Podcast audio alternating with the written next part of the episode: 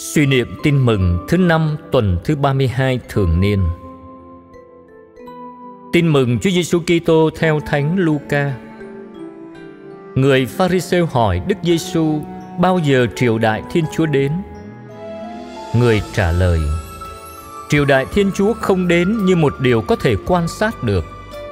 Và người ta sẽ không nói, ở đây này hay ở kia kìa vì này triều đại Thiên Chúa đang ở giữa các ông.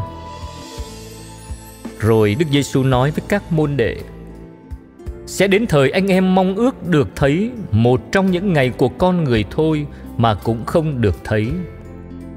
Người ta sẽ bảo anh em, người ở kia kìa hay người ở đây này. Anh em đừng đi, đừng chạy theo, vì ánh chớp chói lòa chiếu sáng từ phương trời này đến phương trời kia thế nào – thì con người cũng sẽ như vậy trong ngày của người. Nhưng trước đó, người phải chịu đau khổ nhiều và bị thế hệ này loại bỏ. Sứ điệp triều đại thiên chúa đang ở giữa chúng ta.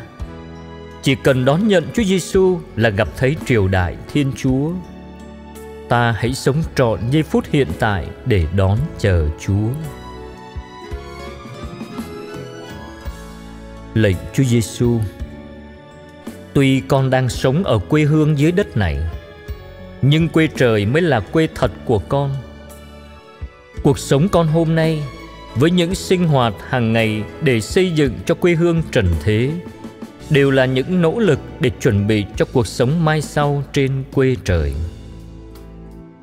Thế nhưng, có những lúc con để công việc cuốn hút mình như một cơn lốc Tâm trí con quên mất Chúa.